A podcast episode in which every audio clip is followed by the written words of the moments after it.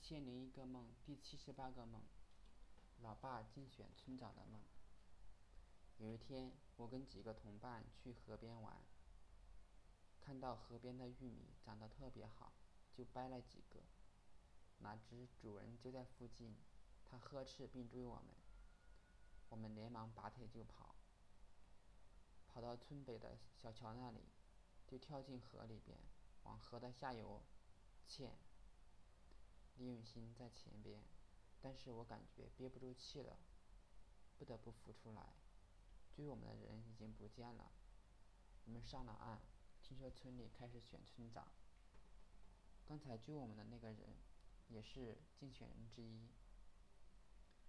我们经过他家门前，似乎听见他在家里骂村里人，说村民好傻。有很多人都听见了。我想他大概没戏了。然后我们就继续往回走，大概走到村中间的位置，大概是李小闯家，大概是李小闯家。发现聚集了很多村民，不知道在干什么。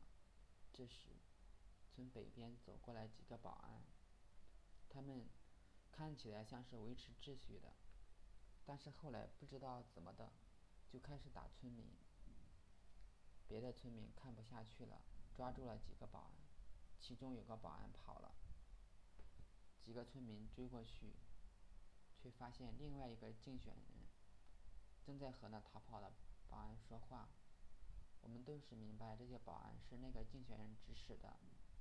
他本想故意捣乱、栽赃陷害，结果事情败露了，他应应该也没戏了。那就只剩下我老爸了。想到这一点，我非常高兴。说起来，老爸从来没有做过村长，以前只是村里的电工。因为村里读过书、会算账的不多，偶尔会做一些辅助性的工作。我印象最深的就是分地的时候丈量土地。